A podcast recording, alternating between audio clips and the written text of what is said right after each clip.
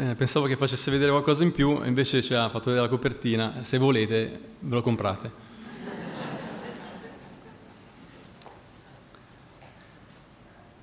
Sono rimasto scioccato quando ho saputo che un famosissimo detenuto, del quale chiaramente non farò il nome, aveva tre Bibbie e aveva tutta l'Apocalisse segnata completamente. Mi sono chiesto se forse stava cercando il Signore attraverso quei misteri. E chiaramente chi studiava lui come personaggio pensava che cercava delle cose misteriche da poter eh, comunicare con quello che era la mafia e quant'altro. E mi è rimasto questo punto di domanda. L'Apocalisse ha attratto molte persone, ne ha spaventate tante altre. Se date la Bibbia a una persona e comincia dall'Apocalisse, o c'è una rivelazione incredibile, già con i primi versi capisce che c'è una rivelazione e continua e il Signore lo guida, se no altrimenti credo che dubito che continuerà a leggere il resto perché penserà che la Bibbia è fatta soltanto di quelle figure. Invece vi devo dire oggi, proprio perché dobbiamo accostarci a questo libro comprendendo che c'è un genere letterario, no, oltre che non soltanto un genere, ma ce ne sono diversi, ma quello che è preponderante è il genere apocalittico. E questo genere è, è stato usato in un certo periodo e ha dato vita anche a quello che sono tutti una serie di libri apocrifi, come ad esempio Il pastore di Erma. Potete segnarlo se volete andare a leggerlo, ci sono queste figure che adesso vi illustrerò che fanno parte non soltanto del libro dell'Apocalisse, ma fanno parte anche di una intera letteratura che ha proprio queste caratteristiche. Allora non, pe- non, bisogna pensare che la Bibbia è fatta tutta in quella maniera, è un periodo dove fiorisce proprio questo, questo modo di potersi esprimere. E io prima di andare avanti e spiegarvi il genere apocalittico, perché questa è la chiave per poter dire ok, non ho una deficienza perché non capisco l'Apocalisse, mi manca quella chiave per poterla leggere. Una volta che ho questa chiave le cose diventano un po' più chiare e io posso aprire quelle porte. Voglio leggere i primi tre versetti che sono quelli che facilmente possiamo leggere e comprendere che l'Apocalisse è rivelazione. Perciò noi ci poniamo in una posizione di qualcuno deve, al quale deve essere svelato qualcosa. Perciò non ci serve l'Apocalisse per spaventarci eh, o chissà quale altra idea sbagliata, ma serve per rivelarci qualcosa di preciso che Dio ha voluto comunicare, anche se in questo modo particolare, a tutta l'umanità. Leggerò i primi tre versetti, poi in conclusione, quando avrò finito di darvi quello che il Signore ha messo nel mio cuore, leggeremo anche gli ultimi due versetti finali dell'Apocalisse. In mezzo c'è tutto ciò che si può leggere. Apocalisse 1.1 dice rivelazione di Gesù Cristo che Dio gli diede per mostrare ai suoi servi le cose che devono avvenire tra breve e che egli ha fatto conoscere mandando il suo angelo al suo servo Giovanni. Egli ha testato come parola di Dio e testimonianza di Gesù Cristo tutto ciò che ha visto. Beato chi legge e beati quelli che ascoltano le parole di questa profezia e fanno tesoro delle cose che vi sono scritte perché il tempo è vicino. Innanzitutto possiamo dire che il genere apocalittico eh, ha a che fare con gli eventi futuri, che sono riconosciuti con chi fa teologia come l'escatologia, che sono i tempi della fine. E questi eventi sono stati previsti da Dio, rientrano nel programma di Dio, in questi eventi non si può fare nulla per cambiarne quello che è il progetto di Dio.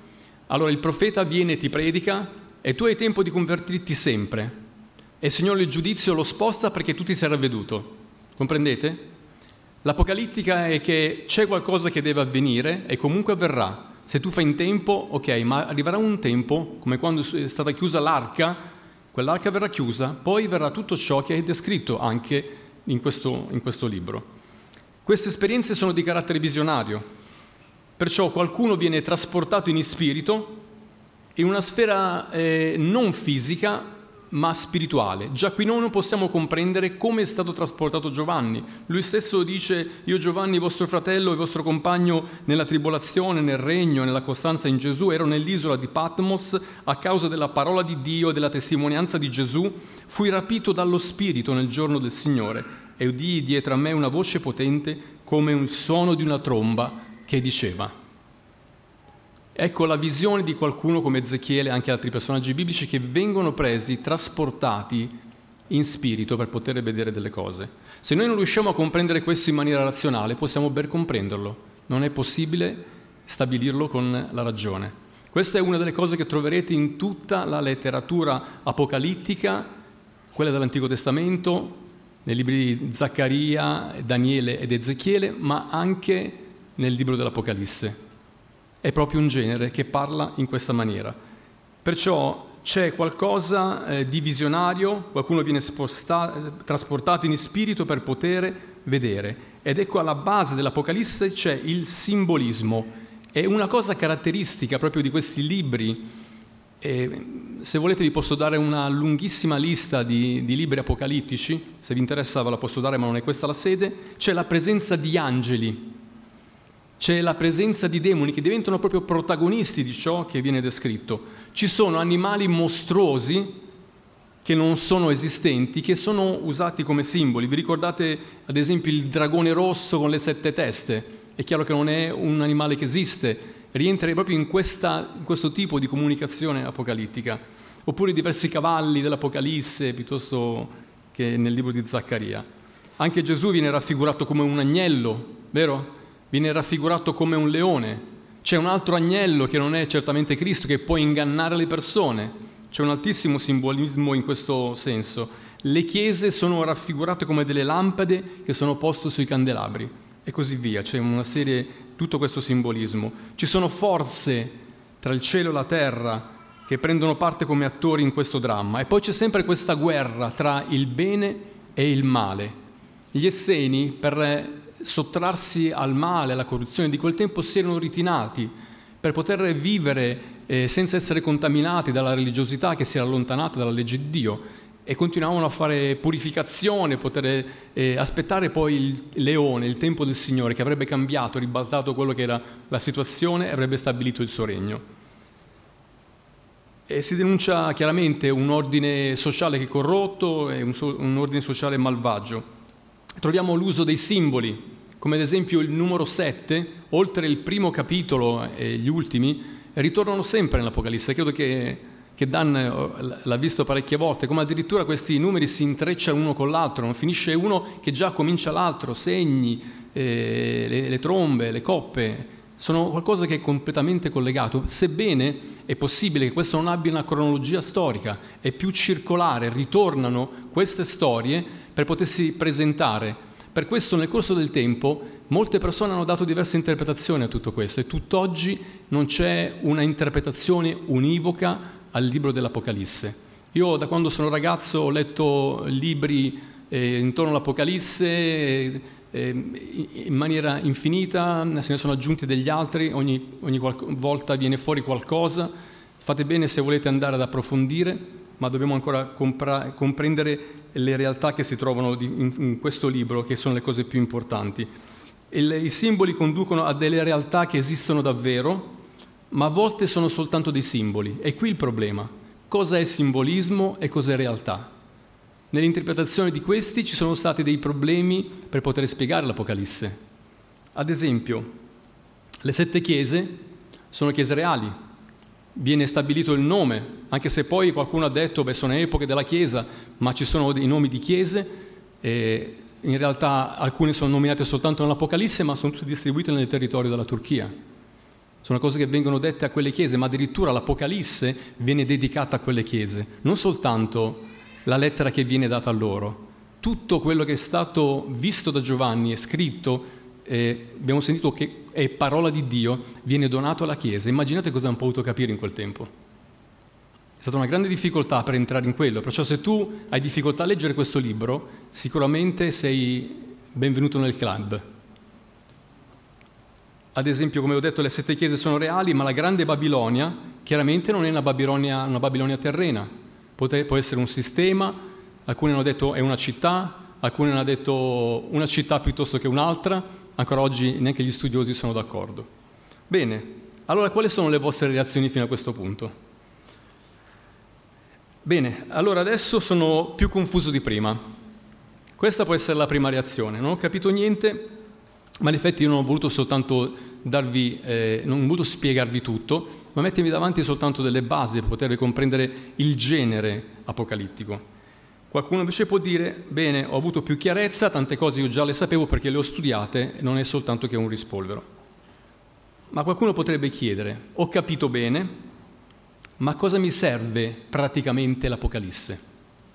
Perché abbiamo letto che c'è qualcosa di importante, è rivelazione di una persona. L'Apocalisse è rivelazione di Gesù. E chi legge il genere apocalittico si chiede ma perché è rimasta l'Apocalisse anche se a fatica è entrata nel canone del Nuovo Testamento? Perché la cristologia, la storia della salvezza è molto chiara. In altri libri c'è qualcosa che non è chiaro su come Gesù ha operato sulla croce. È mischiato qualcosa che va a confondere la purezza dell'Evangelo. Perciò l'Apocalisse è data per rivelare Gesù nella sua onnipotenza, per spingerti ad adorarlo indipendentemente dagli eventi che tu leggerai. Mi basterebbe soltanto questo dire l'Apocalisse ha un grandissimo valore. Mi rivela Gesù, mi fa vedere uno spicchio di cielo, quello che ha potuto spiegare Giovanni è stato descritto con parole simili a, ma in realtà noi non sappiamo perché Giovanni ha dovuto trovare dei termini che esistessero sulla terra. Ha visto qualcosa che sembrava vicino all'oro, simile a oro, ma in realtà noi immaginiamo quello come oro, ma non sappiamo se in realtà l'oro che noi abbiamo qua è quello che ci sarà di là. Ha descritto la città in una maniera meravigliosa con delle pietre incredibili. Già la presenza di Dio è descritta come questo lago che un uomo guardandolo dice ma come faccio adesso a spiegargli queste cose? Paolo ha già dovuto dire alle chiese io ci sono delle cose che vi devo spiegare ma non siete ancora all'altezza di capirle, ma quando Giovanni ha dovuto scrivere questo ha detto io lo scrivo, ma lo scrivo come posso. Ricordate che ci sono delle figure dove c'è le cavallette che hanno l'elmo e che sparano delle cose? Oggi noi potremmo dire, ma quello potrebbe essere un elicottero Apache che, che spara queste cose, possiamo già descrivere, ma in quel tempo chi ha letto, beh, c'è questa libellula che spara queste cose, era fuori dalla loro portata. Man mano che si va avanti forse si possono cambiare le interpretazioni, ma non ci interessa sapere che cos'è quella cosa che vola, che spara, a me non interessa questo, l'importante è che entro nel cuore della rivelazione di Gesù Cristo. Se io segno tutta la Bibbia e posso anche andare a interpretare tutte queste cose e ho letto una marea di cose perché ho studiato l'Apocalisse e l'ho anche insegnata, ma mi sono trovato a dover dire quello che è importante questi punti che vi voglio segnare oggi. Il Signore si è rivelato nella sua onnipotenza perché vuole essere lodato e ci ha fatto vedere una visione del cielo in maniera particolare, anche se con termini umani abbiamo visto quello che succederà alla presenza di Dio. L'Apocalisse è stata data per rivelare qualcosa che Gesù stesso ci ha detto. Vi ricordate che c'è una parte apocalittica nel capitolo 24 e 25 di Matteo? E per dare un senso anche a quello che Gesù ha detto in questi due capitoli. Infatti c'è un versetto nel capitolo 24, verso 25 che dice, ecco, ve l'ho predetto, io vi ho detto queste cose. Gesù ha fatto capire che ci sarà un periodo particolare, l'abominazione della desolazione posta in luogo santo, però lui dice attenzione perché ci sono persone che speculeranno dicendovi guarda ci sono le guerre, ci sono i terremoti, eccolo lì, eccole là. Lui dice non, and- non ci andate. Il Signore ha voluto far capire siate sempre pronti, perché non sapete né il giorno e neanche l'ora. Perciò se non è importante sapere il giorno e l'ora, è importante non essere confusi per correre da una parte e dall'altra ingannati da persone che anche oggi, nel nostro periodo, si stanno organizzando per il tempo dell'Anticristo. Io ho incontrato qualche anno fa un personaggio che è venuto in chiesa e mi ha detto, sai, ci stiamo organizzando a fare che cosa? Stiamo accumulando dei soldi, stiamo mettendo via del cibo, perché quando verrà l'Anticristo noi saremo pronti. E gli ho detto, ma sarete pronti a fare cosa? Perché poi non saremo segnati, ma sapete i soldi vostri cosa serviranno? A niente, perché nessuno potrà comprare né vendere. Mi ha guardato quasi smontato. E tu sai cosa ha voluto insegnarti Gesù? Che devi essere sempre pronto, perché non sappiamo né il giorno né l'ora. Perciò bisogna dare senso a quello che Gesù ha voluto dirci anche negli Evangeli. L'Apocalisse serve per una Chiesa che è sotto attacco. L'Apocalisse non è stata data per incuriosirci oppure anche soltanto per equipaggiarci o darci informazioni su chi è la persona di Gesù come grazie a Dio anche nel resto della Bibbia, ma è stata data alle persone che stanno soffrendo sapendo che il Signore sta venendo presto. Questa parola ha dato forza alla Chiesa perseguitata in ogni tempo. Sapevano che la loro sofferenza era breve perché il Signore sarebbe venuto. Sono passati migliaia di anni, ma ancora il messaggio vengo presto è un messaggio che incoraggia la Chiesa che sta soffrendo a poter passare oltre quelle che sono le persecuzioni, quelle che sono le prove tutto quello che è la forza che il nemico vuole usare per distruggere la sua Chiesa. Nel capitolo 13, verso 10 abbiamo la perseveranza dei santi che viene illustrata alla Chiesa del Signore. L'Apocalisse ci deve confermare che la Chiesa è, vittoriosa su Satana mediante il sangue dell'agnello. Questa è la grande verità che ha dato accesso all'Apocalisse a entrare per confermare tutto il resto, dalla Genesi fino ad arrivare poi agli Evangeli, passare delle epistole. Il sangue dell'agnello ha dato la vittoria sopra l'avversario e qui ci sta un bel Amen. Amen L'Apocalisse rivela la conclusione della storia della salvezza. Genesi, fino all'Apocalisse, costituisce un libro unico, anche se in realtà sono 66 libri e credo circa una cinquantina di autori. La vittoria appartiene a Dio e al suo Cristo. L'ultima parola non è, lasciata al potere distruttivo del male. C'è una gioiosa celebrazione dei redenti in Cristo nel luogo che il Signore è andato a preparare, quando Lui ha detto io vado a prepararvi un luogo affinché dove sono io sarete anche voi. Leggendo il capitolo 21 e 22 abbiamo la conclusione di quello che la Bibbia ci vuole dire. L'uomo è stato fatto come qualcosa di meraviglioso, subentra il peccato, storia di distruzioni e quant'altro, entriamo in quello che in questo genere nel quale il Signore anche Gesù è passato, le, le parabole sono state fatte perché la gente non capisse. Uno dice, ma come mai? Perché se tu vuoi capire, vai a chiedere al Signore. A voi è dato rivelazione delle cose del regno. Signore, che significa questa parabola? Cosa sono questi terreni che tu hai voluto dire? Cos'è la parabola delle zizzanie? E il Signore Gesù con pazienza si mette lì e ti spiega. C'è un luogo che il Signore ha preparato per noi. E il capitolo 21 e 22 ci viene descritto quello che sarà il percorso finale della storia dell'umanità. Finirà in quel luogo dove tutti noi vogliamo essere. E vogliamo usare questa vita come un ponte per attraversarla, per poter realizzare quello che il Signore ha preparato per noi. Questo serve all'Apocalisse. In questo senso potete ritornare a leggerla, quando vedete queste figure sappiate che siete in un genere simbolo- di simbologie, non vi attaccate troppo a dire ah ma questo significherà sicuramente quello, perché ho visto gente andare fuori di testa e seguire delle cose assurde. Quando seguite Cristo, predicate l'Evangelo sapendo che il tempo è sempre più breve. Il Signore sta venendo presto in tutte le generazioni. In quel tempo potremmo dire il Signore è vicino, ma possiamo dirlo anche oggi, il Signore è vicino, senza dire ma come mai, come qualcuno ha detto in Pietro, lui promette che viene e non sta avvenendo. Il Signore vuole che l'Evangelo sia predicato ad ogni creatura, poi verrà la fine. C'è un orologio preciso che il Signore soltanto conosce. E voglio concludere con i due ultimi versetti dell'Apocalisse perché sono un invito al Signore Gesù. E c'è l'ultima parola che si trova nell'ultimo versetto, che è la parola grazia, che ritorna in un, in un libro che sembra soltanto un libro di giudizi, ma la grazia è qui in questo, in questo libro, è proprio come un fiore all'occhiello, viene posta alla fine di questo libro, affinché il messaggio possa essere ancora più chiaro per chi lo legge. Apocalisse 22, verso 20 e 21. Colui che attesta queste cose dice, sì, vengo presto. Amen. Vieni, Signore Gesù. La grazia del Signore Gesù sia con tutti voi. E la Chiesa dica Amen. Signore, vieni presto. Voglio ritornare a leggere questo libro comprendendo che ci sono cose che non posso spiegare, ci sono cose nella simbologia, non voglio farmi prendere la testa, voglio andare a vedere cosa serve a me in pratica come credente. Ci sono insegnamenti che riguardano la Chiesa, riguardano la presenza di Dio, riguardano il suo sangue e riguardano la, la finale eh, la, la, la, zona finale, la città celeste dove tutti noi saremo alla presenza del Signore. Oggi è tempo di decidere dove passerai la tua eternità. Amen. Se tu sei un credente, quando leggerai l'Apocalisse non ti spaventerai, perché è rivelazione di Gesù Cristo. Amen. Vi chiedo di alzarvi in piedi, vogliamo pregare il Signore. Gloria a te, Signore. Ha detto sei.